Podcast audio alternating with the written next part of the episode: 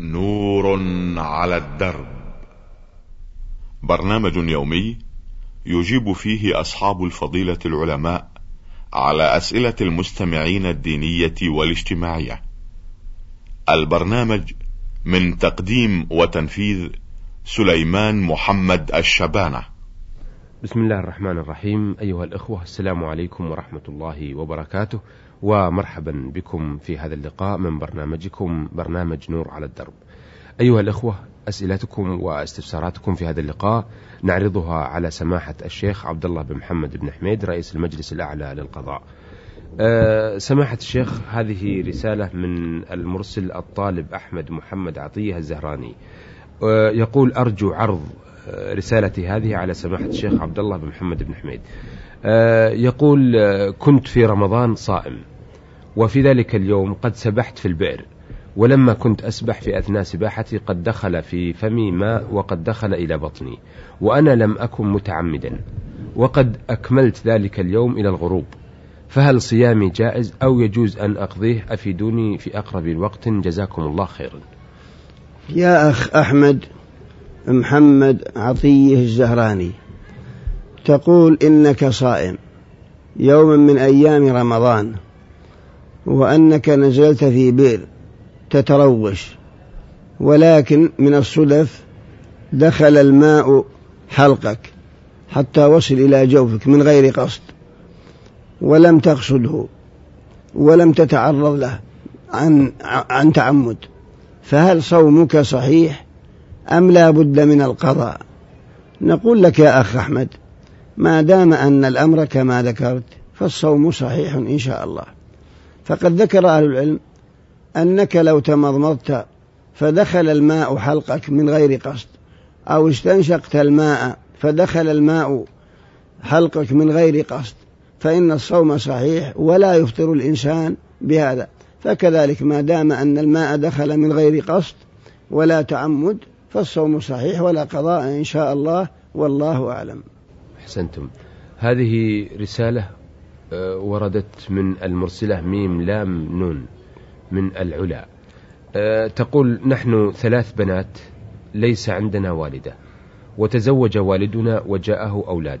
وأخذ يعاملنا معاملة سيئة. ويعامل أبناءه من الزوجة الجديدة أو الثانية معاملة حسنة. ويتصورنا مثل الشياطين. فما الحل لنا وقد زهقنا من الدنيا؟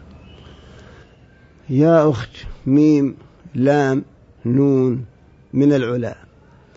تقولين إنك وأخواتك الثنتين وأن كن ثلاث بنات. قد توفيت والدتكن وأن والدكم تزوج فجاء له أولاد من المرأة الجديدة. فجعل يعاملكم معاملة سيئة. ويفضل أولاده عليكم. أولا ننصح الأب بأن هذا لا يجوز له وأن وأنه وأن تفضيله لبعض أولاده على بعض حرام عليه. فإن رسول الله صلى الله عليه وسلم قال اتقوا الله واعدلوا بين أولادكم. فالواجب على الأب أن يحترم بناته. وأن ينظر في مصالحهن وأن لا يفضل عليهن إخوتهن بل كلهم أولاده ولا يدري ما الله صانع في هؤلاء الأولاد وأيهم أقرب بر له وأحسن دعاء وأكثر صدقة له بعد وفاته أو في حياته. فإن الله فإن الله هو الذي يعلم هل يكون في البر سواء أم لا. ثم الأحاديث الثابتة عن النبي صلى الله عليه وسلم جاءت في فضل من جاء له بنات فكفلهن وأحسن إليهن أن له الجنة. هذا من جهة أما من جهتكم أنت يا الأخت ميم لام نون أنت وأختاك فأعتقد أن الوالد من طبيعته أنه لا يريد إضراركم وإنما يريد مصلحتكم فربما أنه يمنعكم عما لا ينبغي ويمنعكم من الخروج أو ما أشبه ذلك. يريد منكم العفاف والتستر ويريد منكم المروءة فأنتم قد لا تتحملون هذا.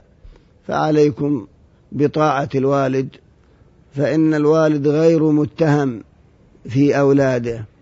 ولعل الله أن ييسر لكن أزواجا صالحين تأنسون بهم ويأنسون بكم وهذا هو أهم ما يمكن وجوده لكن في الحياة.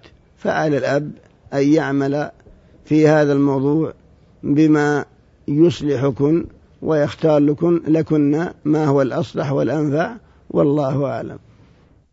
هذه رسالة وردت من سبعة أشخاص. آه، هم أحمد موسى ساكتي الحكوي عبد الله عب عيدة سلطان الأسمري عطية شيبان القرني سعيد عامر الشهري يحيى موسى صالح الحكوي محمد دباج زهراني محمد عوض قحطاني.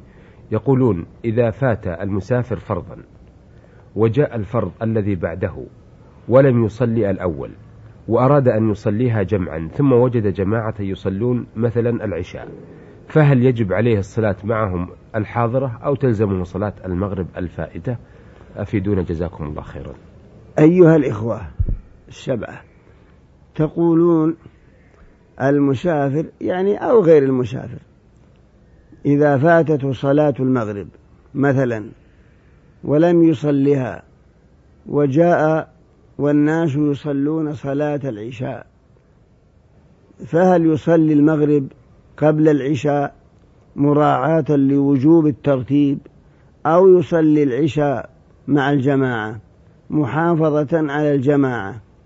نقول لكم أيها الإخوة المسألة فيها خلاف لكن الأرجح أنه يصلي العشاء ما دام أنه يصليها مع جماعة. فالترتيب بين الصلوات وإن كان واجب فهو يسقط خشية فوات الجماعة. إن أمكن أن تصلوا المغرب ثم تصلوا العشاء مع الجماعة فهو المتعين. فإذا ما أمكن إذ لو صليتم المغرب لفاتتكم الجماعة صلاة العشاء مع الجماعة. فتصلون صلاة العشاء مع الجماعة ثم بعدها المغرب.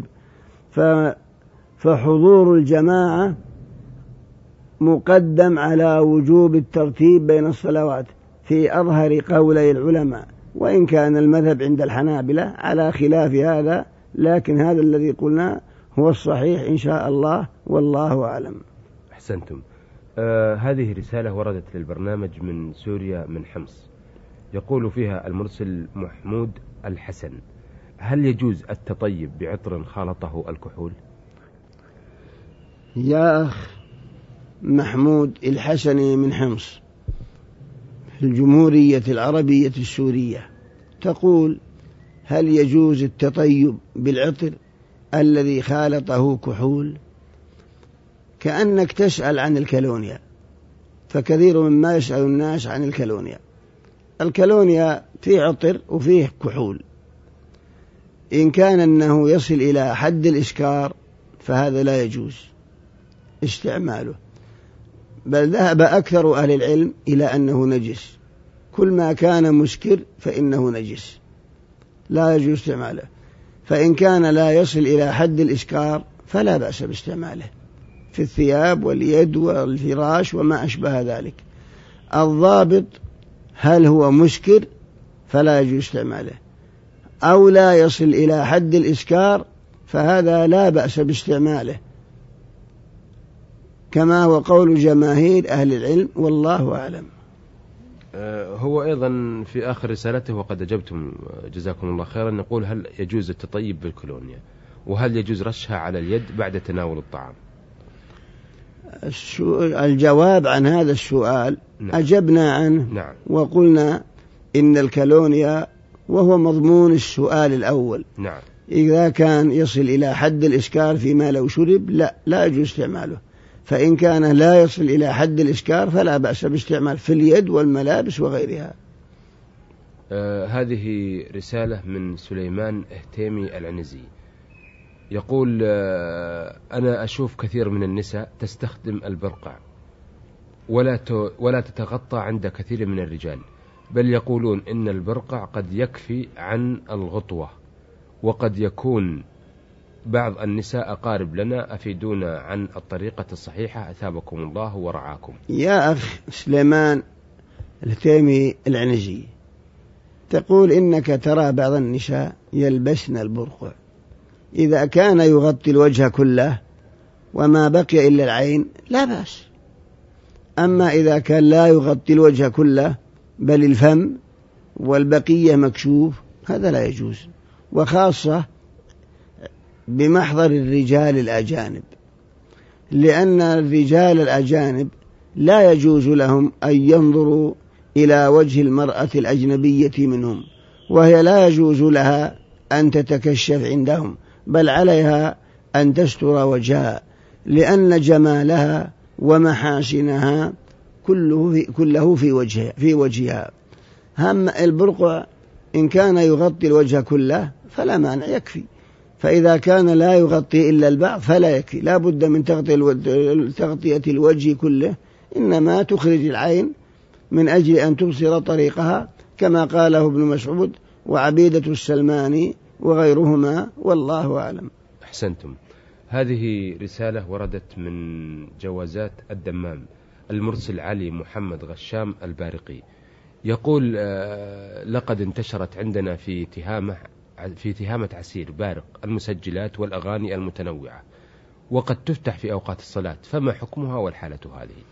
يا أخ علي محمد غشام من الجوازات في الدمام تقول لقد كثر في بلادنا الجنوبية استعمال المسجلات وفيها وأشرطة الأغاني وربما استعملت في أوقات الصلاة.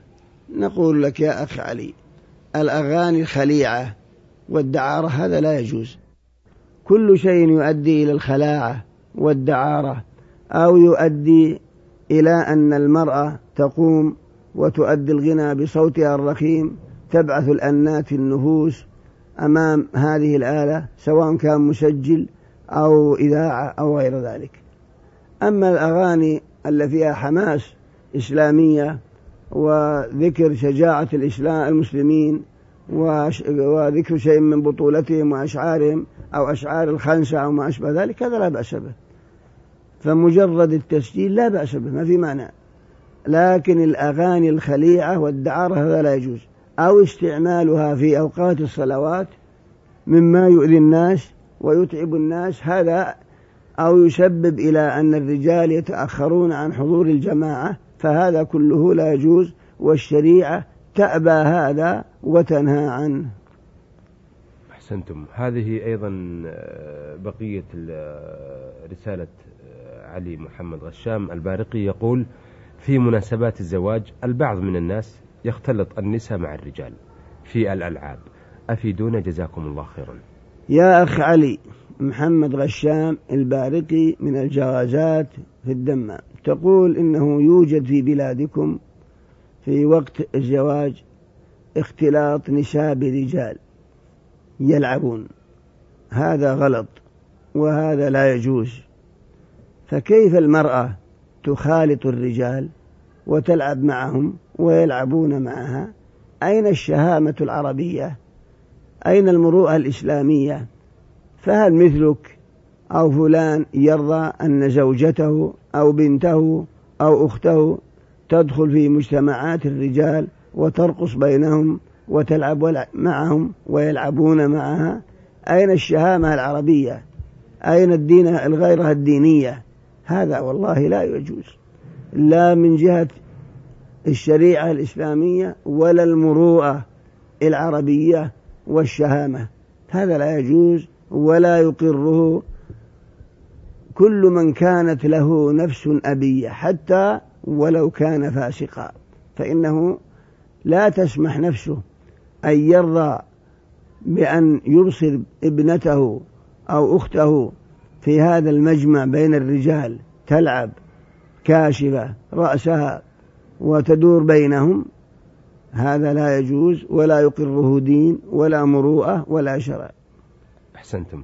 أيها السادة إلى هنا ونأتي على نهاية هذا اللقاء الذي طرحنا فيه أسئلتكم واستفساراتكم على سماحة الشيخ عبد الله بن محمد بن حميد رئيس المجلس الأعلى للقضاء.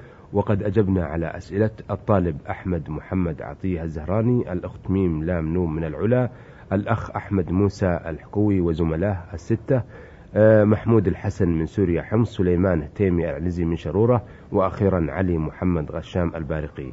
آه، نشكر سماحة الشيخ عبد الله بن محمد بن حميد وإلى أن نلتقي بحضراتكم نستودعكم الله والسلام عليكم ورحمة الله. ونشكركم ونقدر المستمعين نور على الدرب.